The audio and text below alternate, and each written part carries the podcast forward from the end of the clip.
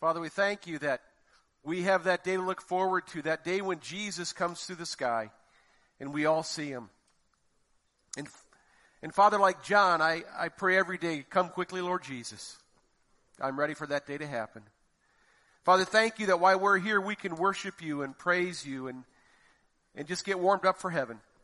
And so, Father, I pray that you would speak to us today. I pray that you would receive our praise and worship as a uh, sacrifice to you. And I pray, Lord, that, that your Holy Spirit would speak right now.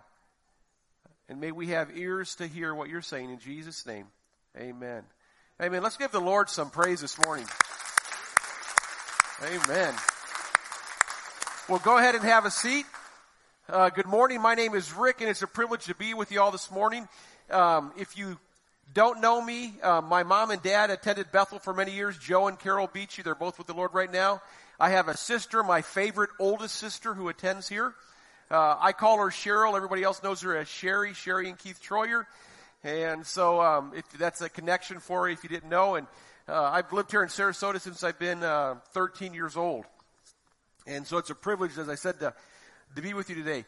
I, I, I titled the message, You Weren't Chosen to Warm the Bench. I was uh, a sophomore at Riverview High School. I went from Sarasota Christian having like 25 people in my class to Riverview having 900, I think it was, in my sophomore class. I didn't know anything about Riverview at all, or I just, you know, I went to school there, and I can still remember they announced tomorrow, if you want to try out for the basketball team, meet at the football field after school. And I thought that's kind of strange. I'm trying out for basketball, and I want to meet at the football field, but anyways, I went. Uh, that was back before people took backpacks to school. I had all my books. I got my tennis shoes, my jeans, and a shirt on. We get down to the football field, and there was one other guy in jeans and with his books, just like me. His name was Ray. I can still remember him. Everybody else was in shorts and shirts and t-shirt, you know, tennis shoes. And and here, uh, what we didn't know is that we were starting conditioning that day. And he said, uh, the coach got out and said, "Okay, we're not illegally allowed to start practice yet. Coaches aren't allowed to be involved." Um, but it was actually Keith Fosbender and Phil Helmuth were in charge if you know Phil. And he said, you guys are going to be conditioning every day after school for one month. And practice starts from one, one month from today. He said, we can't require you to be here during the conditioning time. But if you expect to make the basketball team, you'll be here. So I remember that day, I had my jeans on and my shirt, I put my books down, and we started running up and down the bleachers. And I was sweating like crazy. I had to call my mom on a payphone. Uh, for you younger people, that was a place you put a nickel or a quarter, and you picked up the phone, and I think you actually went like this, you know. And I said, "I'm not going to make the bus. You need to pick me up." The next day, I came with shorts and a shirt on, and for one month, I went out every day and I practiced. And I mean, I wore, I got conditioned, and I was in shape when basketball practice started. It wasn't very long before I realized where I was in the order of the basketball team. 60 guys were going out for 27 positions. And I made the JV.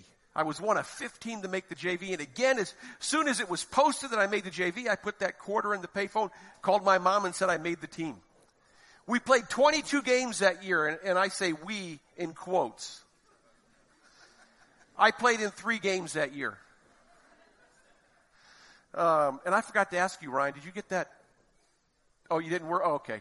Um, I played in three games, and I actually remember how much time I played in each game. The first game I played in the minute and six, the last minute and 16 seconds of the game. That was embarrassing, I thought. Are we, am I that bad that I can only go in at the last minute 16 when we're up by 20 points? Well, I thought that was bad. It got worse.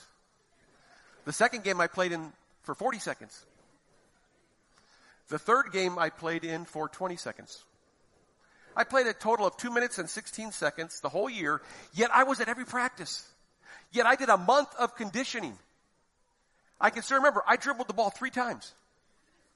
I got past the ball twice. The first time, I went and passed it right away. The second time I went, and just passed it. I was just, you know, I wasn't in the game enough, you know. At practice, when the offense was practicing, I played defense. When the defense was practicing, I played offense. I didn't make much of a contribution to the team.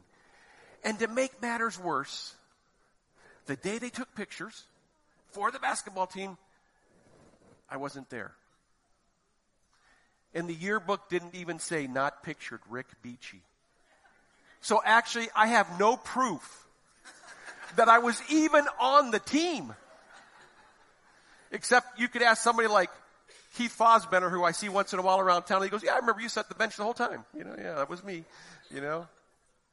Well, the reason I share that story is because God didn't choose us to be his children to sit on the bench. I was telling Ryan that that when I read through the scripture on a daily basis, I often get to a passage and I think, wow, this would preach. This would be something I'd like to share. And this happened to me not too long ago. I was reading through the book of First Thessalonians, Thessalonians, and I came to this very beginning and I was like, wow, there is some stuff there that I'd like to talk about.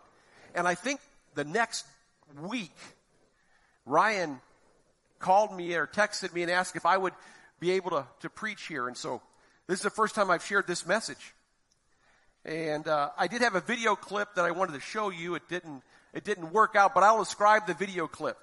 If you're about my age, uh, you know, I was born in 1962, which means next month I will turn 60. I can't believe I'm that old. Um, and some of you think, I can't believe you're that young. You look really old. Um, I grew up watching a TV show called Happy Days. Anybody remember Happy Days? And when I was preparing for this message, I don't know how my mind works, but I remembered a, uh, one of the TV or one of the um, episodes of Happy Days. And the guy's name was Ralph Malph. And Ralph was on the basketball team. But Ralph was like Rick Beachy. He never played. He was on the basketball team in his sweats or his uh, warm up. And in the basket, in the clip I wanted to show you, there was a foul and it was the fifth foul. A guy was going to get kicked out of the game and, and the announcer said, boy, they don't have anybody left on the bench. Oh, they have Ralph. And the coach went over and said, hey, you. And Ralph was talking to some girls behind him. And he says, hey, you. And he goes, yes, yes, coach. My name is Ralph Malph. He goes, get in the game. And he goes, oh, coach, you're not gonna, you're not gonna regret this. And he unzips his warm up to take it off and he's got his street clothes underneath it. And he says, coach, I never play, so I never dress out. Well, God didn't intend you to be. It would have been much better if you would have seen it. I, yeah, there, that makes me feel better. it would have been much better if you'd have seen it. Um, God didn't intend us to sit on the bench. God chose us to be involved. God chose us to be active in the church and out of the church. In the passage we see there, Paul starts off and he says, Paul, Silas, and Timothy to the church, and I put in parentheses in, in my notes, church members. Paul did not write this to the leaders of the church. Paul didn't write this to the elders. Paul didn't write this to the pastors, the teachers, the evangelists, the prophets, and the apostles. Paul wrote this to every person that was sitting in every church in Thessalonica. And Paul is saying that to us today too, I believe, still through the power of the Holy Spirit. If you notice, there's some little points in your in your bulletin, and and it starts with point number four, and I think you'll understand it as we go along. Paul, in verse three, Paul says it like this. He says, "We continually remember before our God and Father your faith or your work produced by faith." And the first point there is faith produces work. Faith produces work. You know, did you ever feel like what you do doesn't make, doesn't make a difference? Did you ever feel like what you do really has no meaning in the long run? Well, I want you to know that as a pastor, I felt that way many times. Because as a pastor, it takes faith to believe that what I do makes a difference. I've done weddings only to have the people get divorced. I've helped people follow Jesus who later seemed to drift away.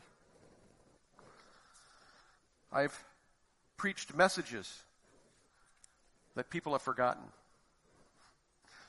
I've counseled people who've ignored what I said.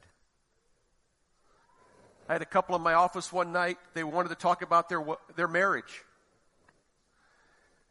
And I asked them a question. Do you want to save your marriage? And he went, and she responded in the same way. It wasn't very long after that they were divorced. It takes faith to realize that there is a result at the end. Because right in the middle of what we're doing sometimes, it, do, it doesn't seem like anything's happening. You know, some of you are parents of little children. It takes faith to believe they'll grow up and actually behave. It takes faith to believe that they'll grow up and, and follow Jesus. Because all around us, this world is crazy. Paul says that your faith will produce work. And again, he didn't write that to the leaders. He wrote that to everybody. God expects you to have faith that produces work in your life and in the life of those around you. God didn't save you to reserve a seat for you in heaven. God saved you to put you on the team, to get you in the game, to see you do things that produce results for Him. Your faith produces work. And then he goes on to say, in that same verse, he says, your labor prompted by love. So love prompts labor. And you think, well, labor and work, they're kind of the same, but uh, they're a little bit different. I want to ask you a question. Why do you do what you do? Why do you do what you do? For me, it comes down to two things. I do what I do because I love Jesus, and I do what I do because I love people. If you have any other reason, it won't last. If you do what you do to be seen by others, it won't last. If you do what you do to be recognized by others, it won't last. When I lived in Albuquerque, I lived in Albuquerque for two years and was a youth pastor back in the early 80s. And uh, the young guys I worked with, there was a, a minor league team in town. It was called the uh, Albuquerque Dukes, and they were with the Los Angeles Dodgers organization. And, and we used to go to the games because they were so cheap to go to, and we just loved going to the games. And one night I was at the game, and they announced over the speaker, if anyone is interested between the third and fourth inning at the concession stand, Bob Feller will be signing autographs. And I looked at the guys beside me and I said, Did you hear that? Bob Feller is here signing autographs. And they were like, Who's Bob Feller? I wanted to slap them all. I said, Who is Bob Feller? He is like the greatest right handed pitcher of all time. Cleveland Indian, Hall of Famer, three no hitters. He was the first guy that threw the ball 100 miles an hour. You've got to be kidding. Bob Feller. But I realized they had no idea who Bob Feller was. And how many people have lived their life for that? I went down and met him. He was the nicest guy ever.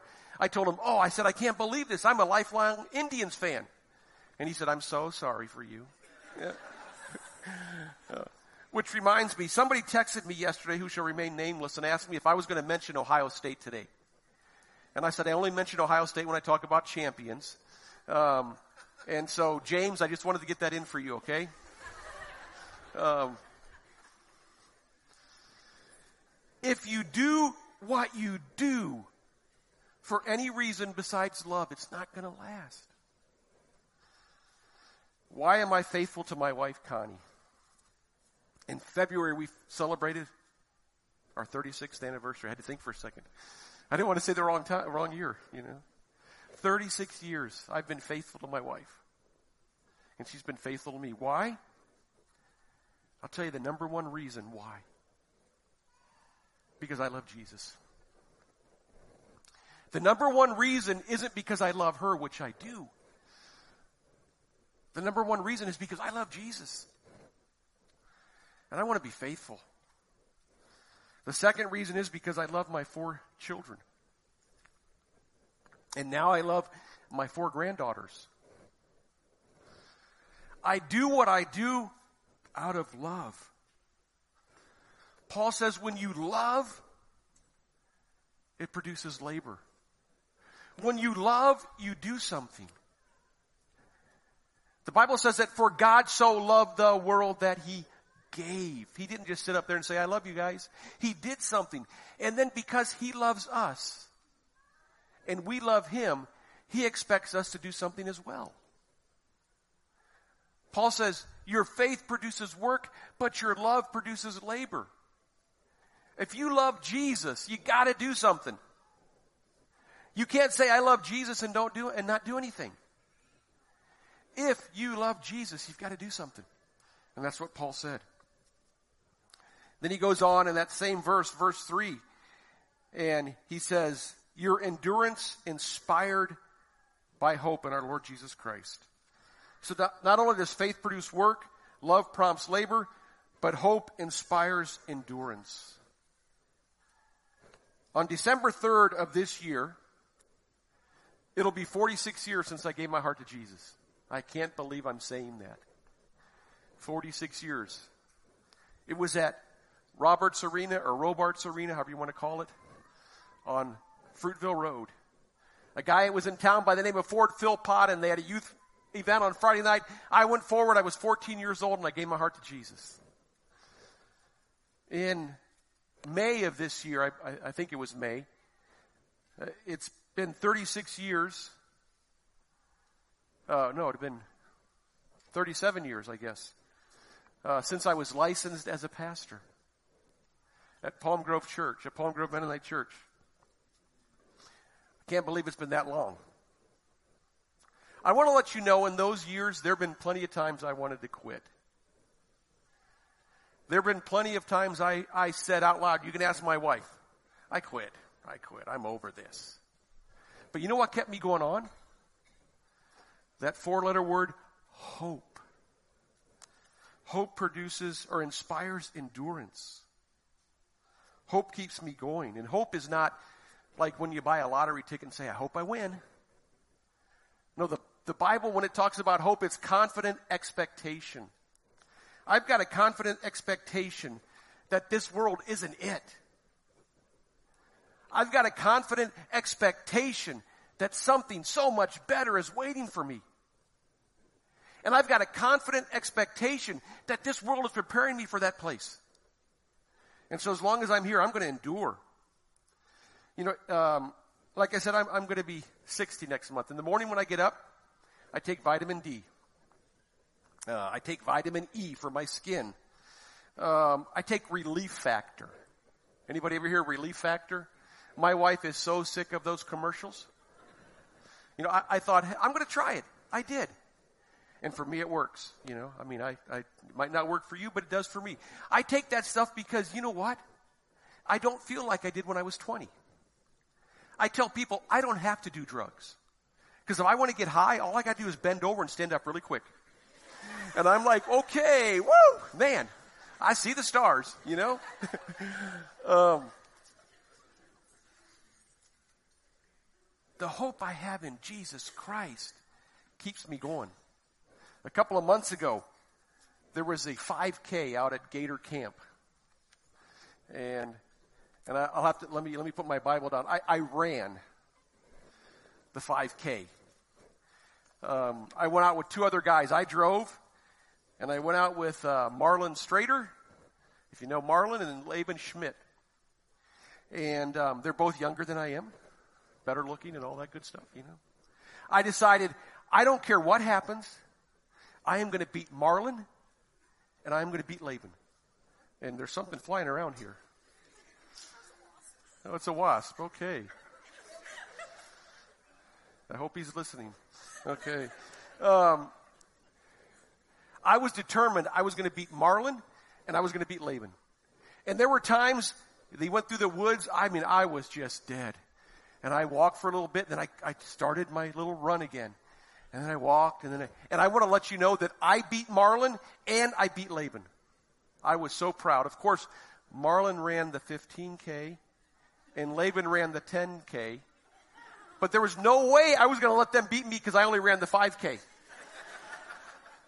And I got back, and sure enough, I beat them both. You know, they ran two and three times more than me, but it didn't matter. I was, I, I kept telling myself, I'm almost 60, and they're not. And so, what kept me going for through that 5K was I don't want them to beat me.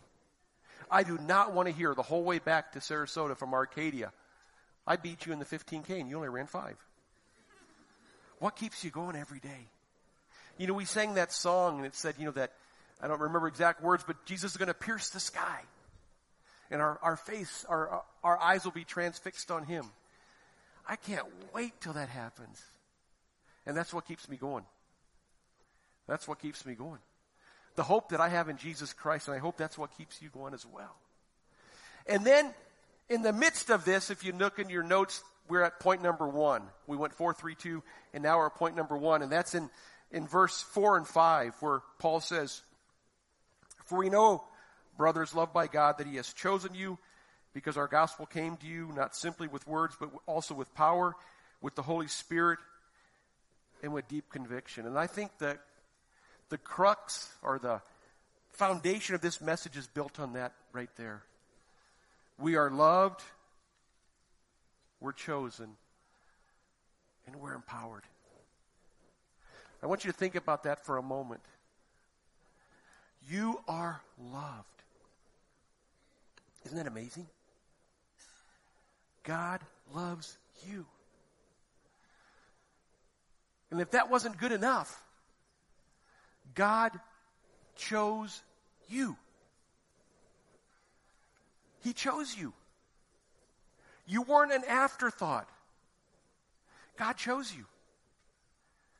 And if the fact that you are loved and chosen isn't enough, He also empowered you with the Holy Spirit.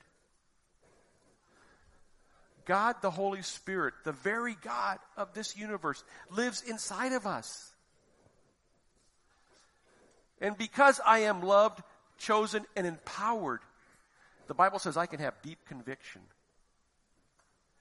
And I believe that deep conviction encompasses two things. First of all, it's our beliefs. I know what I believe. Now, I'm not saying I'm right on everything, but I know what I believe. And the things that are important, I believe. Last weekend, we were in Ohio for a family reunion. And on Saturday night, I got to share with our family members. And, and, and our family is a wide variety of family on the Beachy side. You know, I've got cousins that have no interest in walking with the Lord, and I've got cousins that are almost Amish. And so I was sharing with these people that night, and I just, I just basically shared on the fact that Jesus died, He rose again, and He's coming back. Whether we, whether we believe it or not. And that's what matters.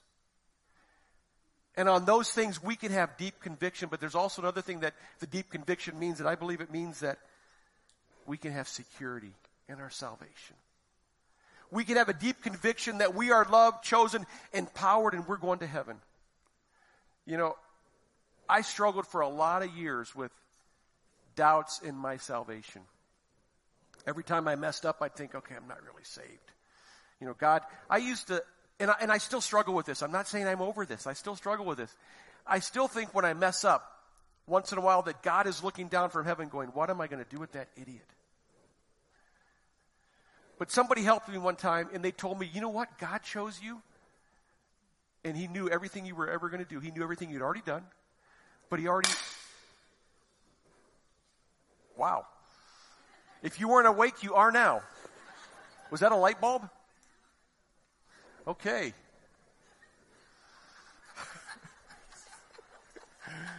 God is emphasizing the point I'm about to make right now. Okay? Thank you. Not only did Jesus forgive all my sin in the past, He knew all my undone sin in the future. And He still said, Yes, I choose you because I love you and I'm going to empower you. That is awesome. You know, it's, remember middle school? Some of you are still in middle school, maybe. Remember middle school? You wrote a note and you gave it to your friend to give to a girl, to give to another girl that you kind of liked. And you were always wondering, does she like me or doesn't she?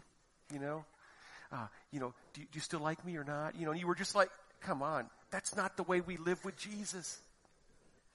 We are chosen because we're loved and we're empowered. And because of that, it gives me faith to produce work. It's the Holy Spirit producing the work, I understand. But it gives me love that prompts uh, labor, and it gives me hope that it go that uh, that leads to endurance. So those three things are the basis for the first three things that we talked about, and they're also the basis for the next three that we're going to talk about. Paul goes on to say it to the people. You're loved, you're chosen, and you're empowered, and because of that, you become imitators and models. You know, we imitate what we aspire to be. And when I was a little kid in, a, in growing up in Hartville, Ohio, till, uh, till I was 13, when we moved here, I wanted to be like Dave Duncan.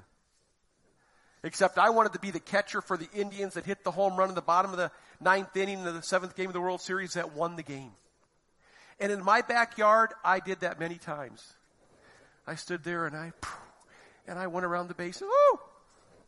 Or I wanted to be Bobby Bingo Smith, hitting that shot as time ran out for the Cleveland Cavaliers to win the NBA championship. Or I wanted to be Otis Taylor, catching the pass from Len Dawson to win the Super Bowl for the Kansas City Chiefs. Anybody identify with that if you're a guy, you know? You wanted to be like those guys? Yeah, yeah. But as I got a little bit older, I began to imitate other people. Um, my dad had a gas station in, in, in Ohio. And I remember when my dad started, let, uh, let me put gas in the cars of the people that came. I was so excited. Then one day, I got to the station and he had a uniform for me. And the pant legs were all rolled up because they didn't have my size. And it had my name on it. And on the other side it said Joe Zamico.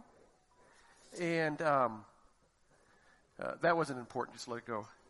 And and I remember my dad bought me a keychain that I still have. My dad had a keychain on his belt buckle. And uh, when he would get to his gas station, can't put it on my belt. There you go. He would he would do this. And he'd open the door. And then he, you know, his keys would always hang there. And I just thought that was so cool. And my dad bought one. It says Mac Tools on it. And I remember he gave that to me and he put a bunch of keys on that he didn't know what they were for. and we'd get to the gas station and he'd open the door and the door would close. I'd wait outside and I'd go. And I'd open the door too and I'd walk inside. My dad always had a rag in his pocket. They were kind of a reddish color. I couldn't find a rag like that, so I brought one of my wife's dish towels. Okay, I hope you don't mind. And it was always in his back pocket. He was a mechanic and he'd get grease on his hands and he'd get the rag out and he'd wipe his hands. I think I purposely went around and got grease on my hands just so I could wipe them off, you know. I swept the floors and I aggravated the guys that worked there. But I, I wanted to be like my dad. I wanted to be a grease monkey like my dad. And then all of a sudden, I don't know how it happened, I became a dad. And I remember sitting at a red light in El Paso, Texas back before kids had to be in car seats until they were 12 years old or something. I don't know. Um, and my son Caleb was in the front of my truck right beside me. We pulled up to a red light and we were the second car in line. And Caleb's sitting down there and he's looking up and he can see the red light. And he sees that the light turns green. And nobody moves ahead of us. And Caleb says, Come on, lady, the light's green.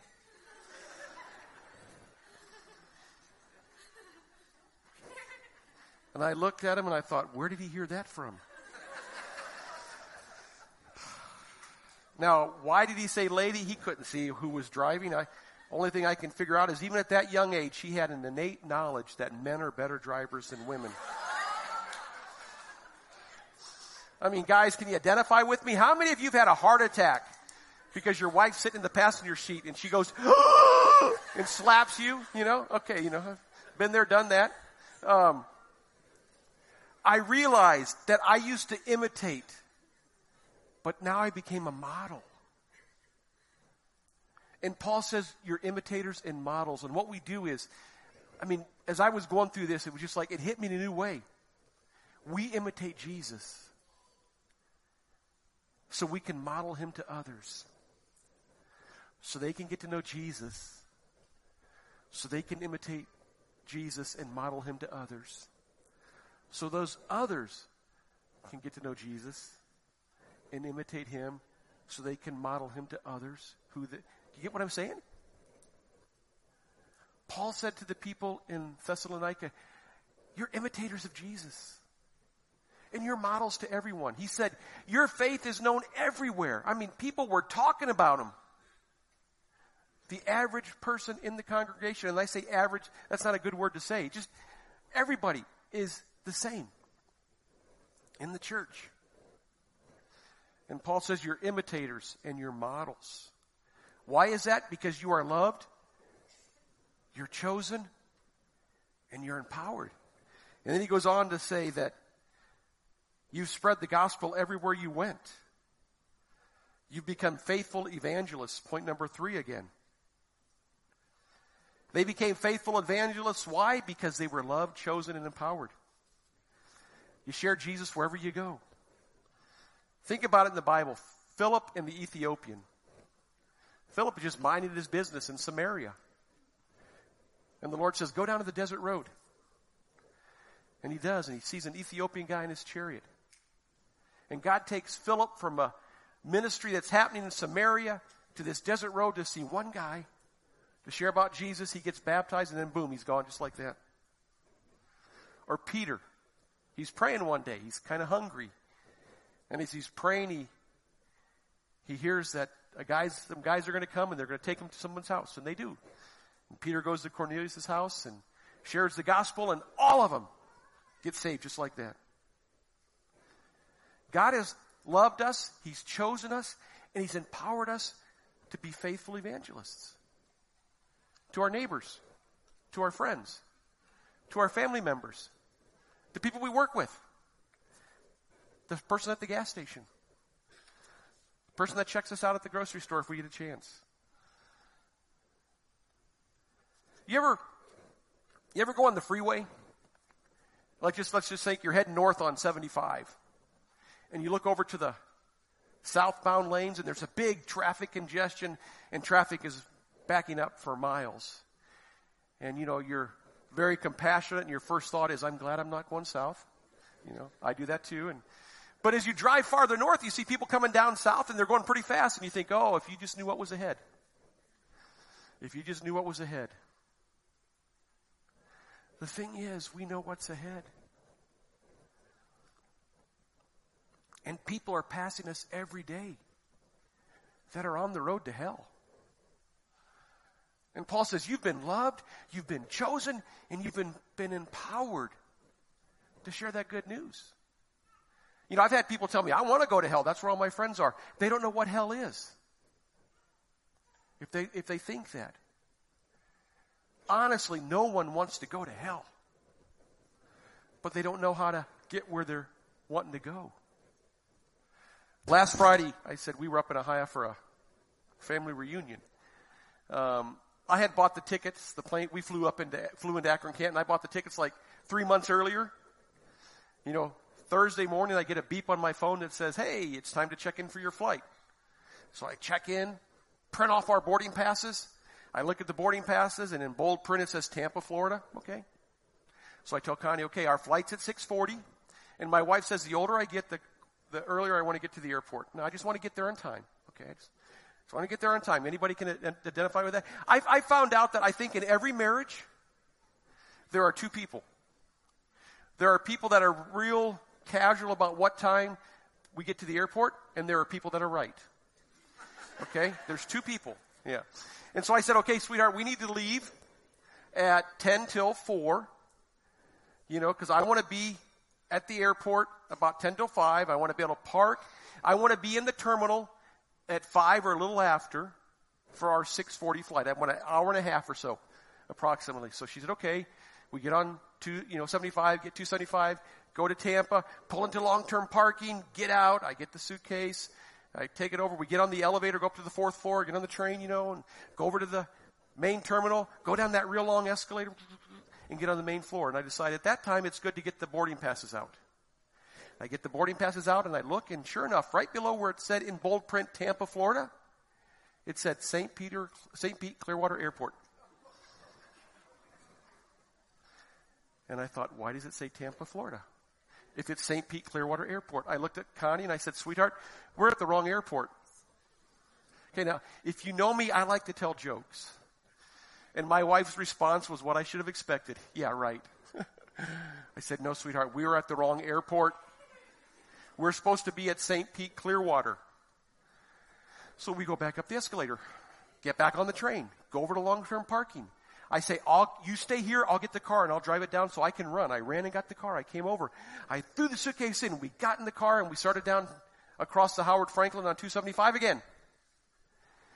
And I was assuming that the 65 mile an hour was a suggestion at that moment.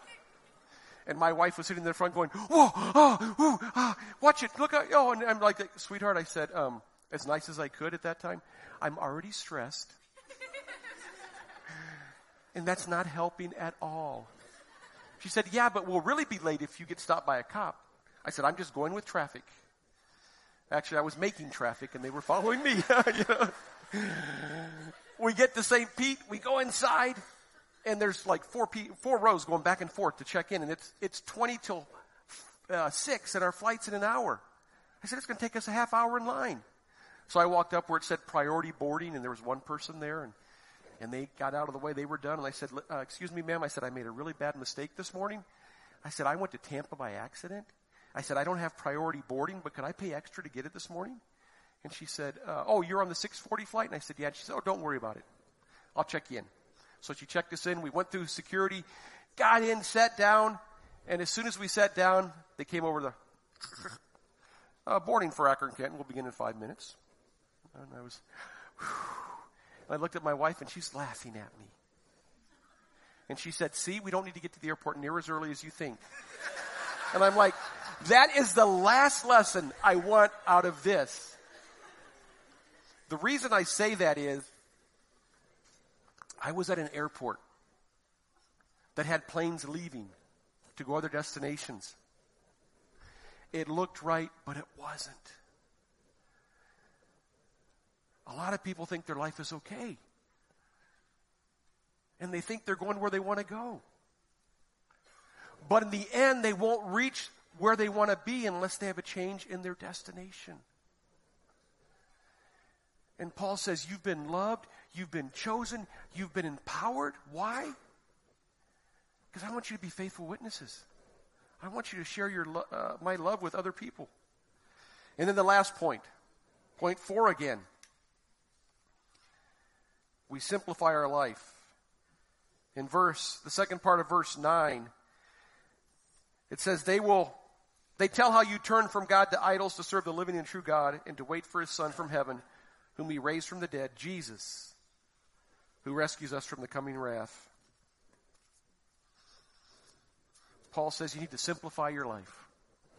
My daughter, Amanda, or I should say our daughter, Amanda, is a minimalist. Um, if you don't know what that is, it's somebody that doesn't like to keep things. I'm, I am a sentimental person. And my wife says, just because you have something doesn't mean you have to display it. And I tell her everything that's in my office at church is there because it has meaning to me. Because, you know, I mean, who else would still have the keychain that their dad gave them when they were 10 years old, when they're 60, you know? I, I, I keep stuff. You know, my, my daughter tells me, and I, I've heard this so many times, and now my wife says it just take a picture of it and keep the picture.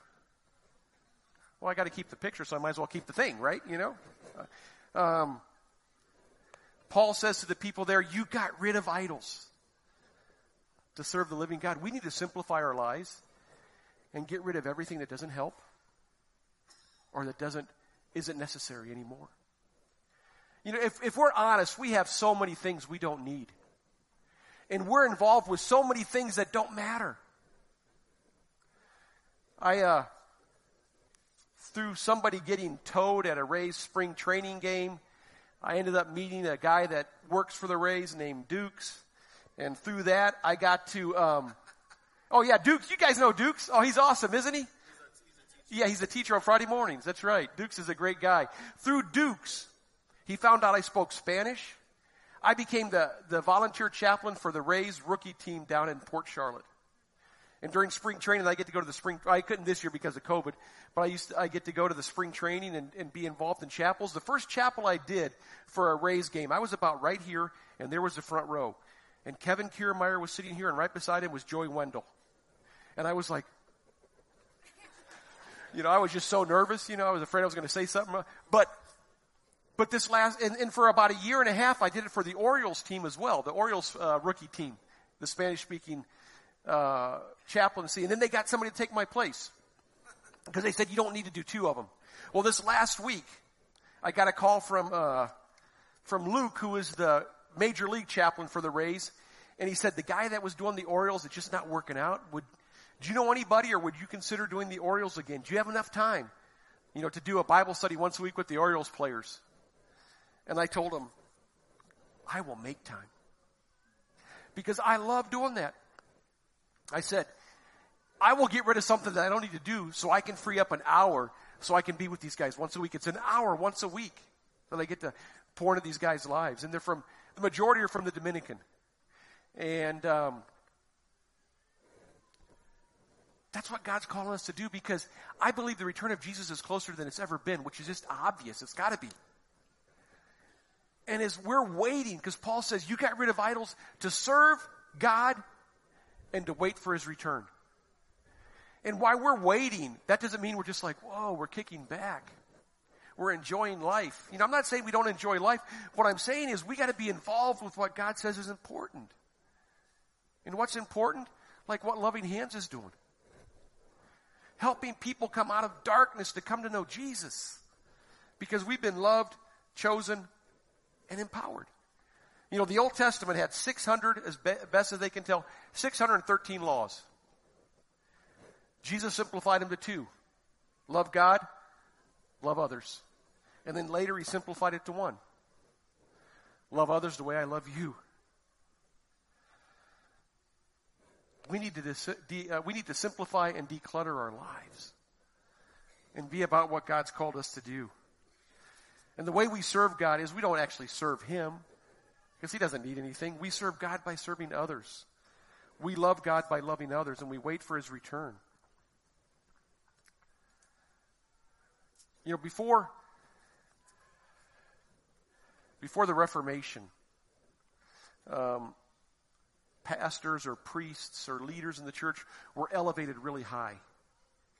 And they were almost looked at as God. I remember, uh, many of you probably remember when Pope, uh, was it Pope John Paul that was shot in the assassination attempt? I can still remember the headline in the paper. It said it was almost like they shot God because of the way they elevated people. The Reformation comes along, and the Anabaptists said, uh, no, that's not the way it is. The pastor in the church is just another brother who's got a different gift. And we talked about the brotherhood of the believers. We talked about the community of faith. We talked about all us being a family. But unfortunately, the church has gone back, I think, to where it was just before the Reformation. And people say things like, well, that's the pastor's job. That's what we pay him for. That's the preacher's job. I just, I invite people to church and he leads them to the Lord. Well, that's not what God expects. God didn't choose you to warm the bench. God chose you to get in the game.